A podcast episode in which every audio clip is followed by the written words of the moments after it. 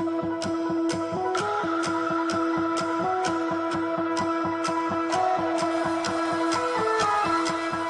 to, or welcome back to, the Fitness Empowerment Podcast.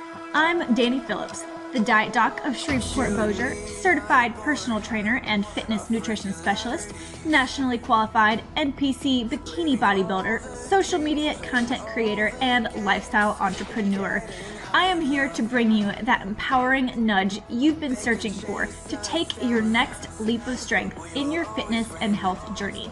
My goal is to give you the tools to success along your journey so that when you have a question or an idea, you know where to go and you no longer feel helpless or overwhelmed with where or how to start.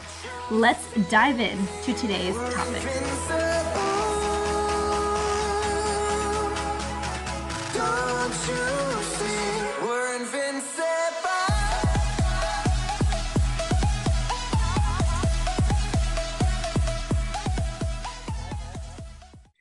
Good evening, ladies and gentlemen, and welcome to today's topic, which is fitness and nutrition tips for pregnancy.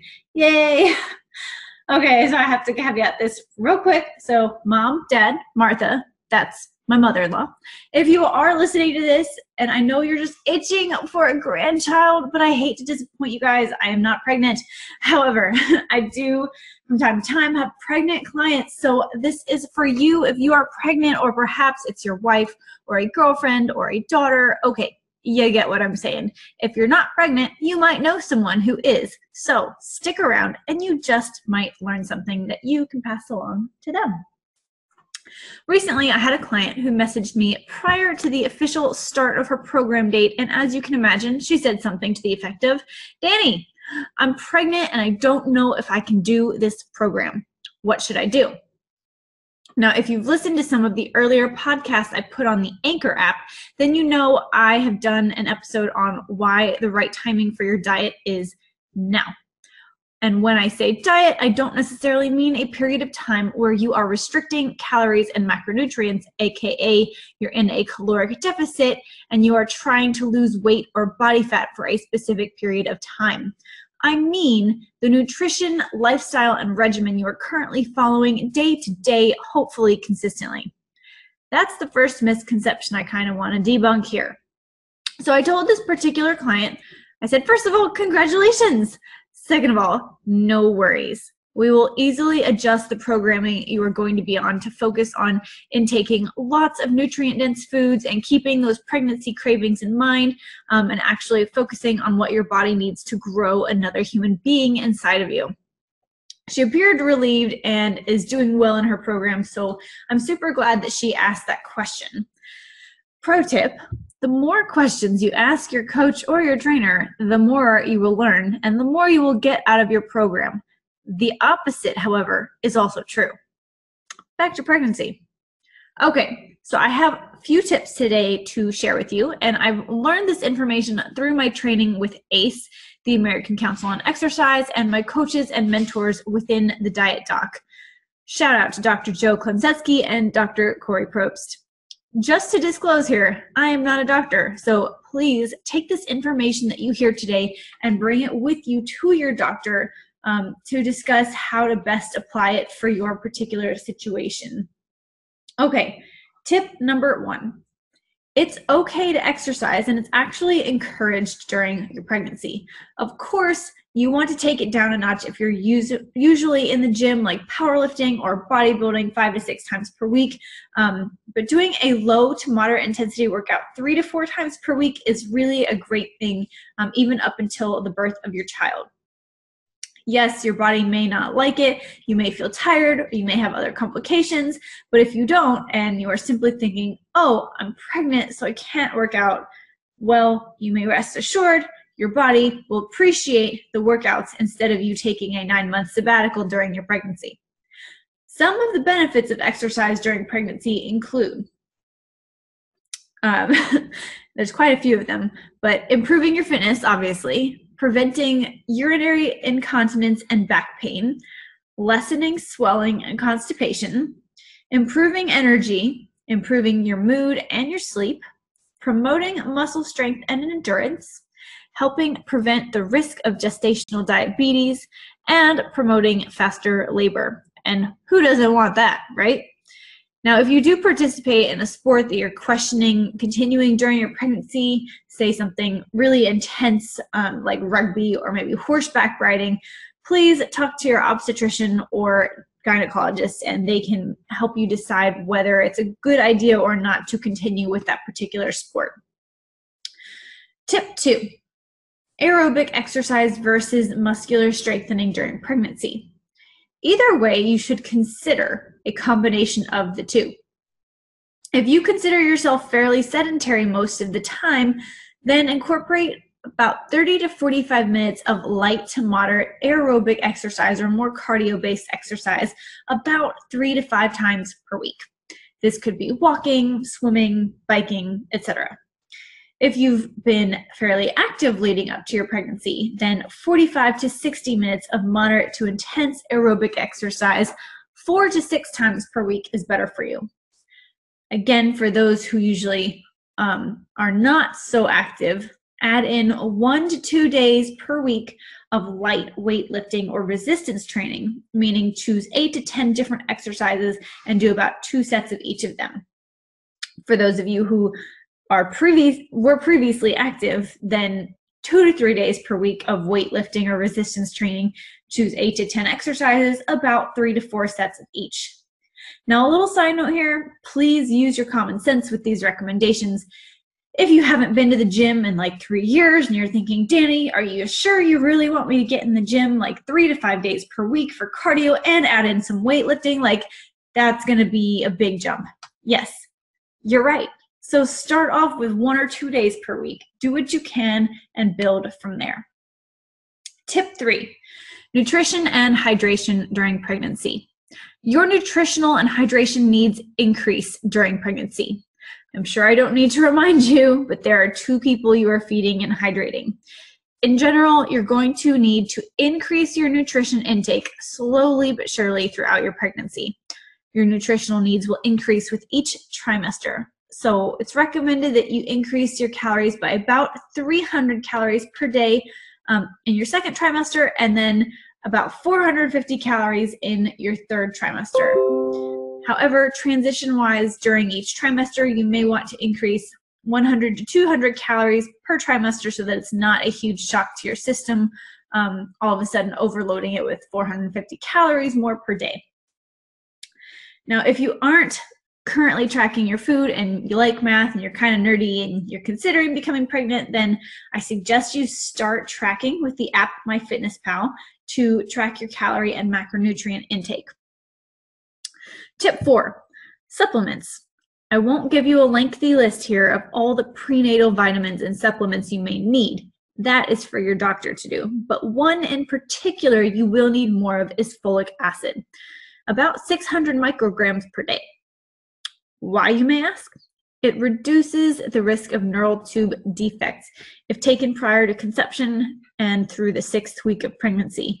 And it might reduce some birth defects later on down the road too. So all good things, right? You can get folic acid from the following types of foods, but again, talk to your primary care physician to see exactly how much he or she wants you to have and how they want you to intake it. But you can get it from leafy green vegetables, citrus fruits like oranges, beans, breads, cereals, rice, and different pastas. So that's where you got to check the nutrition labels. Tip 5, what to avoid. Some of these will probably seem like very common sense to you. So if they are, then, you know, great. You just got a refresher. If not, then you've learned something new. So caffeine, alcohol and tobacco, soft cheeses not made with pasteurized milk, improper food handling, deli meats unless they've been reheated to steaming hot. So if you like, you know, bologna, then you may need to start liking fried bologna. Raw or unpasteurized milk or milk products, raw eggs, uncooked meats, unpasteurized juice, raw sprouts, and raw or uncooked fish, litter boxes, handling pets around food, shark, swordfish, king mackerel, tilefish. Really, you just need to be cautious to minimize your fish or shellfish intake to about 6 to 12 ounces per week, and check on those mercury levels. Definitely go with wild caught fish if you can, as opposed to farm fish if you have the option. Now, tip 6. This is probably people's most favorite part of being pregnant, and that is your metabolism changes due to all these physiological adaptations. So your metabolism can be boosted about 15 to 20% starting around your 4th month of pregnancy, and it might stay that way until about 1 week postpartum if you're not breastfeeding. If you are breastfeeding, then your maternal metabolism will stay increased more than likely for the duration of your time breastfeeding. This being said, just because you have an increased metabolism and are eating for 2 doesn't mean you can eat junk food all day to satisfy your cravings. Having some fun treats here and there is totally fine, but the majority of your nutrition intake should be whole, nutrient-dense foods that are minimally processed, if processed at all. So to get an idea of how much weight you could expect to gain, it kind of ranges, but on the low end, so say you started off being considered underweight prior to pregnancy or less than 18.5% BMI, then anywhere from 28 to 40 pounds is a recommended weight gain. If you are overweight prior to pregnancy or anywhere from 25 to 29.9% BMI, then 15 to 25 pounds is what you might expect to gain. You can kind of fill in the gaps from there if you are a normal weight or if you are obese. The more you weigh, the less weight you need to gain during pregnancy. Tip 7. This tip is for those of you who are tracking your macronutrients or who are tracking calories and looking to be a little bit more specific. The RDA, or recommended dietary allowance for protein intake, is 0.8 grams per kilogram of body weight. That is a minimum amount that your body needs, and research has proven that what is optimal is about 2 times the RDA. So when trying to use that when trying to figure out your protein intake. So double the RDA. For fat intake, it's essential during pregnancy to increase fats a little bit to ensure that you're getting enough essential fatty acids. So I would suggest 30% of your overall calories is a good place to aim for as far as fat calories go. After you've figured out your protein and your fat grams and calories, then the rest of your calories can go to those delicious things we call carbs. So those are my 7 tips for the day. Fun fact though, ketogenic diets seem to be just ever popular these days. And, you know, for good reason, they have a lot of health benefits. But I thought I would mention this. As far as I know, and from my reading and research, a ketogenic diet is a high-fat, moderate protein, low to minimal carb diet, and it is not recommended for pregnant women, as that can lead to an increased risk of preterm delivery. So definitely not optimal from what the current research shows. So in case you are on a ketogenic diet or considering one, if you are considering being pregnant, you may want to reconsider the ketogenic diet. Okay. So to quickly recap, everyone, I have just gone over 7 tips plus some fun facts for those of you who are pregnant or looking to become pregnant and want a little bit of info on how your nutrition and fitness may change. The long and short of it is not a ton is going to change if you already live a healthy and active lifestyle. Your workout intensities will decrease and your nutritional needs will increase over the course of your pregnancy, but it might not be too crazy. I say this like I know. Again, I haven't been through it, but perhaps one day.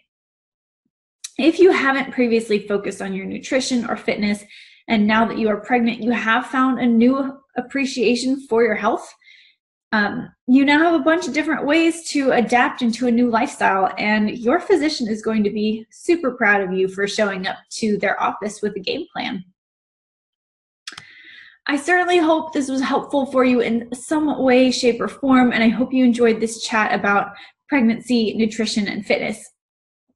If you are still listening and you enjoyed this message and would like to know how you can help support this podcast, then I simply ask you to share it on your social media so that others may find it and benefit from this information as well. Thank you so much, and I can't wait to chat with you all in the next episode. I'll be sharing some tips on how to maintain your health while on vacation, specifically at Disney. So make sure you subscribe to this podcast and check back next Sunday.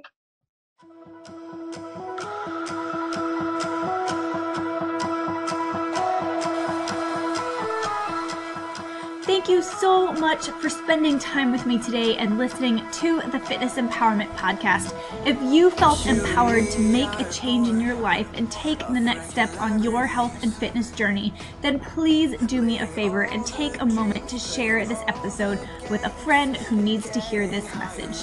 This podcast is available on Anchor, which shares to Pocket Cast and Google Play, as well as on SoundCloud.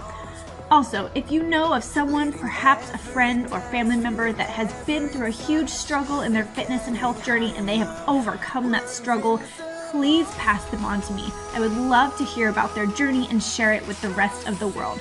Until next time, cheers to your next leap of strength. Don't you see?